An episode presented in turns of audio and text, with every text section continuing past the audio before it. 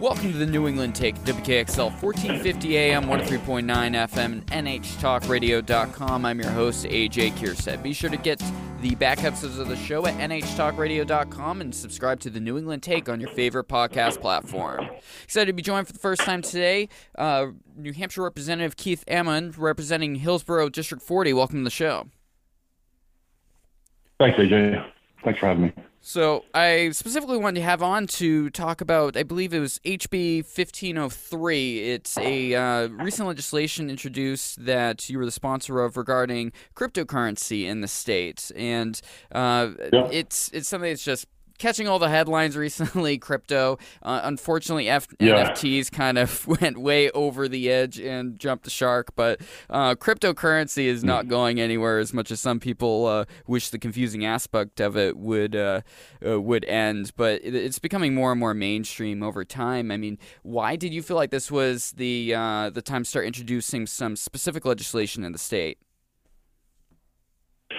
Yeah, great question. Uh, so I, have been promoting uh, cryptocurrency, digital currency in New Hampshire for maybe the last five or six years, maybe even longer than that. And uh, so this was an opportunity to, you know, advance the issue in the state. Uh, cryptocurrency is you know, the core of it is an invention that is on par with the invention of the internet. It's a big deal, and you mentioned NFTs. There's some speculation, some instruments that are very speculative that are related to cryptocurrency, but at, the, at its core, you know, the invention of Bitcoin was the first uh, back in 2009.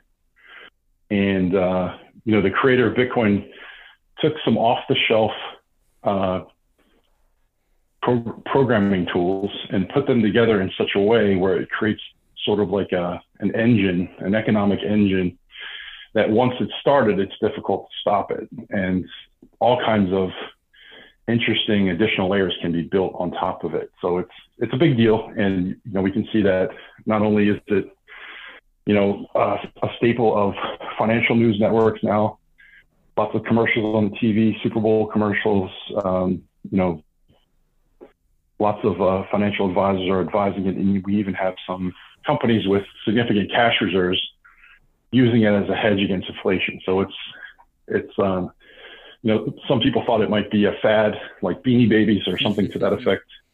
Uh, but as time goes on, we can see that no, it's a significant uh, innovation, sort of like a layer on top of the internet where people can own a portion of the network, and that that's a very powerful thing.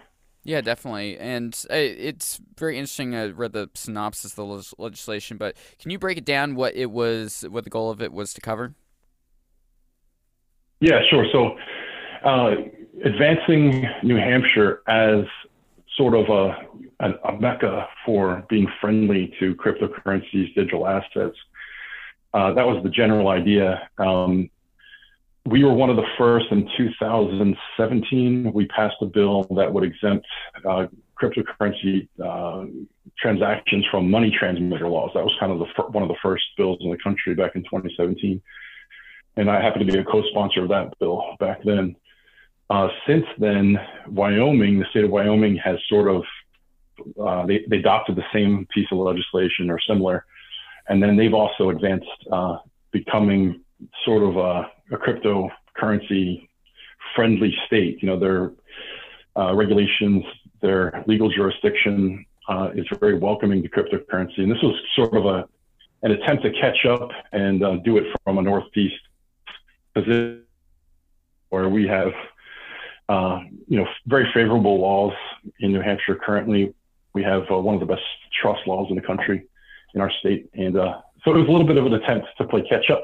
Mm-hmm. Uh, Tyler Lindholm was the state rep in Wyoming that introduced some legislation back in 2018, and uh, I had been in talks with him to sort of adapt it to uh, New Hampshire and uh, you know uh, piggyback on some of the innovations that they've been happening there uh, that they've been introducing there. And then, we, of course, we put sort of our New Hampshire spin on it. This, you know, three originally was uh, a bill to exempt uh, tokens from state securities laws. So mm-hmm. tokens with consumable uh, consumable uh, feature would be exempt from from uh, sorry uh, securities laws. So that was the original bill, and then it got expanded into also adopting a first draft of something called the Uniform Commercial Code, the UCC. There's a there's a there's the Uniform Law Commission. They develop the UCC. Most states adopt their uh, the regulation, and they have a new Article 12 that deals with something called controllable electronic records, which is sort of Charles. Cryptocurrencies, digital assets, NFTs, you know, any kind of record that's controllable by, you know, p- possessing the key to it.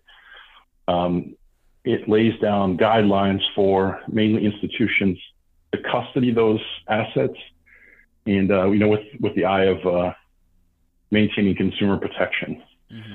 and uh, best practices around custodying those things. So uh, that's the second half of 1503, and it would put New Hampshire at, at the forefront of adopting that type of legislation.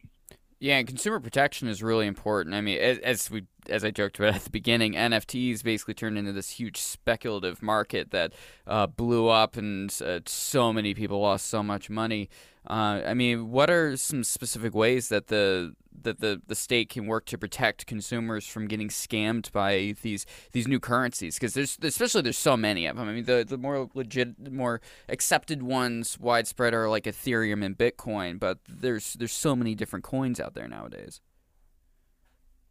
Yeah, so you know the old adage that goes back uh, to the ancient times, caveat emptor, certainly applies to the cryptocurrency space. There's a lot of speculation it is open source software. So if you understand what that means, anybody can copy the code and create their own flavor of a digital token.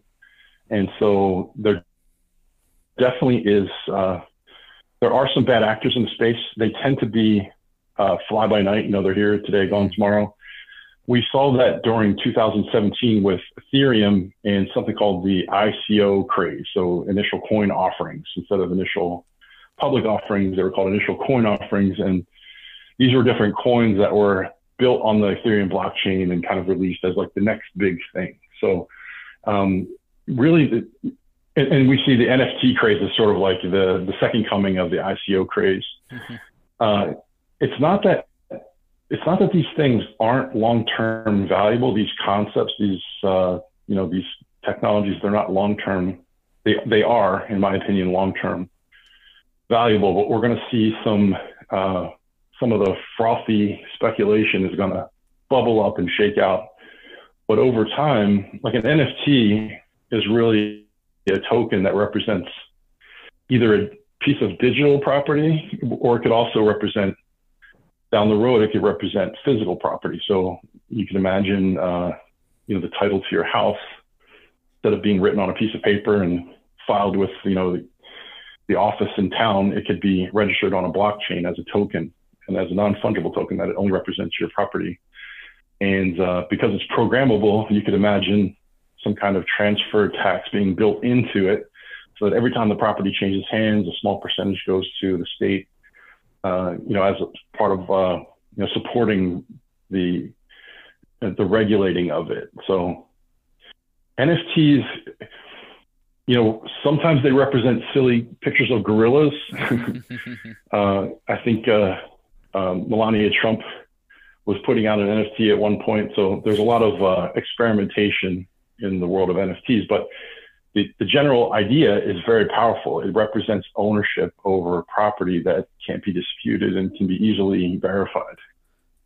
And something, as, you said, is definitely going to be changing over time. I mean, it, it's fascinating just the, the changes that have happened over the last like three years. I mean, uh, which is when I kind of right. became a little more aware of what's going on with it and the, the just off the walls uh, changes to the worth of Bitcoin has definitely gone to show that too. Um, I mean, at the state level, I mean, is there anything you feel like they could that the uh, that the legislature, the executive branch could do to kind of assist with stabilization of this at all? Do you feel like it should be entirely hands off as much as possible? Uh, so, just like the internet in the very beginning, Uh, I don't know, you might be a little younger than I am. I, I can't tell for sure by your voice, but I remember when the internet was first coming out, people were wondering, like, what is this good for? And how can people make money off of it? Like, nobody knew. There was a lot of talk about, like, what, what are we doing with the internet? It was uh, AOL and some static web pages with links. You know, it wasn't very uh, obviously useful. And we're sort of in that same, that same stage with uh, digital assets and cryptocurrency uh, the, the people that are forward thinking can see a big, you know, like civilizational changing application for this technology. But right now we're seeing a lot of experimentation. People are trying to use it for different things. Uh, and some of that, unfortunately, is, you know, not friendly to consumers that aren't, uh, you know, fully aware of the risks. And so the there's a saying in uh, cryptocurrency, you know, parlance. It's DYOR, do your own research. Mm-hmm. Never take anybody else's advice on this, but make sure if you're going to spend money, especially money that you're worried about losing, you want to definitely dig into uh, a, a, an NFT offering, an ICO offering, or any kind of crypto offering. Uh, I, I'm more of like an old school Bitcoiner. Um, mm-hmm. you know, Bitcoin was the original invention. If you understand how the blockchain is mined and how the incentive system operates around Bitcoin, it really is a fundamentally transformational technology. And all these other things are built on top of it. They're sort of, uh, you know, crumbs in the beard of Bitcoin, if you will. so if you do your own research, you want to dig down into some of the fundamentals. You know, not everybody's a programmer, not everybody can understand some of these abstract concepts, but you want to dig down so you're confident that what investment you're making has a good foundation to it. And not everybody does that. People are enticed by quick, get rich quick schemes. You know, and that's been the case since probably the beginning of the world, right? So, oh yeah, uh, and it can't be helped when you, you see that just the crazy numbers you're seeing of Bitcoin going up and down. That it makes people just like, oh, maybe I'll throw a couple thousand dollars there, and and then a lot of times it's like money they couldn't afford to lose. When if it doesn't pass the sniff test, never invest money you can't afford to lose. exactly, exactly. It's not yeah, that's, that's rule number one. yeah, it's it's not your rent money, it's not your mortgage money. You know, it's your coffee money. You know, that's what I tell people. Um, there's something called dollar cost averaging. And, and, again, you can speculate on some of these newer coins. Some of them have very innovative new twists on the idea of a blockchain. So there's, there's some out there that have like legitimately interesting innovations on, built on top of the Bitcoin, uh, you know, foundational idea. Um, Bitcoin has the largest network. It has the largest hash power, which is, you know, how many computers are uh, are analyzing and validating the next block. So um, you have to understand concepts like decentralization, uh, hash power. Bitcoin especially has something called the proof of work mm. consensus mechanism. Proof of work means computers are crunching um, numbers to try to validate the next block. Computers require electricity to run, and so there's some energy involved in computing uh, the, the next Bitcoin block, validating it. But the, the brilliant thing about it is it ties the virtual world to, it binds the virtual world to the physical world with Bitcoin. And so there's other consensus mechanisms out there like proof of stake, avalanche consensus. There's other twists on how do you achieve consensus in a decentralized network. But the, the original idea behind Bitcoin is pretty amazing that it ties the, the virtual world to the physical world and I don't think I don't think many people appreciate that that that gives Bitcoin a very solid foundation that's difficult to undermine. And uh, I'm 35, just so so you know. So I like I the the internet was basically there already by the time I, I came of age. Essentially, like it, like right. You're, you're, a digital a, digital native is what they say, right? Exactly. So like, I graduated I from high school yeah. and Facebook was there. It was the like the first couple of years of Facebook really blowing up in 2006, and this yep. this move really reminds me a lot from this. It's getting a little wonky in the tech sphere, which I, which I also do a fair bit of work in. It, it reminds me a lot of the move to the cloud. It, it's because blockchain is a lot yeah. more than just some money or some uh, digital images with DRM protection on it. Like there, there's hospitals that are looking to use this technology in order to store their data in more locations, so it's not just stuck on this one server. That if it goes down, they've lost all that information. Yeah, so that's the idea of decentralization. So even a cloud service, they'll have they'll geolocate, they'll geo co-locate their server. So they'll have yeah. a server in the U.S. and Europe and in Asia. It's like you having know, like your paperwork in two filing cabinets in different buildings, essentially. Yeah, but so in the case of Bitcoin, especially, and and some of the other more decentralized networks, it's literally like having your data like water all over the planet. So if you think about the the moon and its effect on the tides around the Earth, right? It's it's a force on the internet that's sort of analogous to that, where it's always there. Even if half of the planet got hit by an asteroid, it would still be recoverable and you know fully functional. So uh, it's decentralization to an extreme, where it's literally like water on the internet so I know New Hampshire's early when it comes to legislation getting uh, put together. Uh, one of the early states doing stuff in this realm. I mean, looking forward, I mean, where do you see, where where do you hope states to be uh, really in, in investigating into ways of uh, assisting with building this technology up or regulating this technology for consumer protections? Begin once again, like five years or something. That's a good question. I, I guess I think about it like um, this is a new form of capital. It's like uh, a digital form of gold in some respects.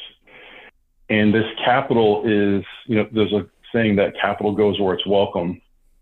Uh, and uh, this kind of capital flows over borders globally very easily, right? It's, it's like sending an email to someone on the other side of the planet, right? It's, it moves that quickly. So if you want to attract that capital to your uh, to your state or to your location, you have to understand it. You have to appreciate uh, you know the, the fundamentals of it, and then make sure that your regulation isn't stifling to not only the current state of innovation but the potential future state of innovation. So, you know, it's a big it's a big, big uh, task to undertake. But in in my view, the the localities that do that the best are going to end up being the wealthiest and the most innovative uh, of anywhere on the planet. And there's sort of a race going on, not only between states but between countries,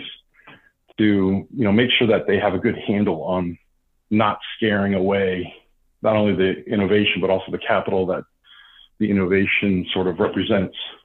Uh, how do you feel like with regards to maybe, uh, especially for consumers to have protection from corporations? There was talk about a couple years ago about like Facebook, back when it was Facebook and not Meta, w- was wanting to get into the crypto sphere with their own money. I mean, do, do you feel like that's something yeah. that the government should really keep a keen eye on? Yeah, so it's so interesting. Um, so again, I'll go back to Bitcoin, and there's a thousand clones of Bitcoin, right? That's, yeah. There's a bunch of like there's a, some some a few interesting knockoffs, and then there's a lot of like just copycat. You know, it's uh you know cheap brand name pocketbooks compared to like the original brand, right? That that kind of uh, knockoff. Um, so the uh, the idea is that it's it's such a um, it's such a broad topic that uh, you don't want to try to put it in a box. It, it, doesn't really look like any other financial uh, product or you know derivative of a financial product. It's a new thing that's kind of got its own characteristics, and uh, fundamentally behind it is this form of game theory. It's uh, putting incentives. Uh, so the actors on the network don't know each other, they don't trust each other, but the protocol allows them to work together and uh, you know, aligns their incentives. And that's a really interesting thing to see it play out as it goes from, you know, a uh, a nerdy uh, side project to eventually challenging uh, state, potentially state currencies or nation state currencies. So with, with Meta, they were looking to do uh, their own controlled version of a cryptocurrency. And I think what happened was that freaked out nation states around the world oh, yeah. that if Facebook did that, they could cha- they could directly challenge because they have billions of people already in their network, right? And if you understand the network effect, like that's a very powerful thing to leverage. But I think what happened was they freaked out uh, countries around the world to an extent where they had to pull back if they wanted to preserve their, you know, their their original business model of having a social media network. So it's very interesting to see how it plays out. Yeah, and, other countries, especially in developing nations, even uh, third world nations. I mean, uh, mobile devices are primarily what a lot of people use. Instead of having like a debit or a credit card, they're using WhatsApp to transfer money or Venmo and various services like that, where these countries are already relying a lot on this multinational, massive corporation to control how their existing money go gets transferred from person to person or company to company, let alone adding yeah. in their own dollar essentially is what it would end up being because because that I yeah. mean, Facebook is as big as a, a lot of countries. It is, and they were talking about doing like a basket of country, of, of currencies to, uh, you know, sort of uh, back up their. Uh, it was called the Libra, I believe. Yes. Was the, the, name of the currency they were floating, and so you know we have uh, the IMF has had a, a similar idea for the last few years, not related to a digital currency, but having I think they're called special drawing rights. You know, it was a an idea of having a basket of currencies instead of just the U.S. dollar. Um, so th- these are these are really, you know, currency is kind of the foundational language for all humans to, to to communicate value to each other, right? Like it's the original social network, right? It's just numbers, uh, but it does represent how I value something when I purchase it from you and you valuing something when you sell it to me, you know, for a price. So it, it's really like the original social media network around the world, even when it was just gold, you know, gold and silver. Um, so it's money is something that we haven't really thought about too much, at least from the Americans' perspective. But this whole conversation about cryptocurrency really leads to asking the question, you know, what is money? What is the definition of money, and what, you know, what purpose does it serve, and what qualities should it have? And uh, you know, that's very interesting. You know, that's a rabbit hole to go down and uh, investigate. New Hampshire Res- Representative Keith Ammon representing Hillsborough, the, which is District 40 here in New Hampshire. Where can people uh, follow you and get more information about what you're up to? Yeah, that's a, so I have a website. It's Ammon, A-M-M-O-N, for New Hampshire.com. And then I also, I'm fairly active on Twitter. Um, some of it's political stuff, but uh, a lot of, a lot of uh, cryptocurrency comments. And that's rep, R-E-P, Keith, K-E-I-T-H, Ammon, A-M-M-O-N. So R-E-P, Keith, rep Keith Ammon uh, on Twitter. And you're definitely a fun follow on there. Thank you so much for joining me today. Thanks, AJ. It was fun. You're listening to New England Take and WKXL.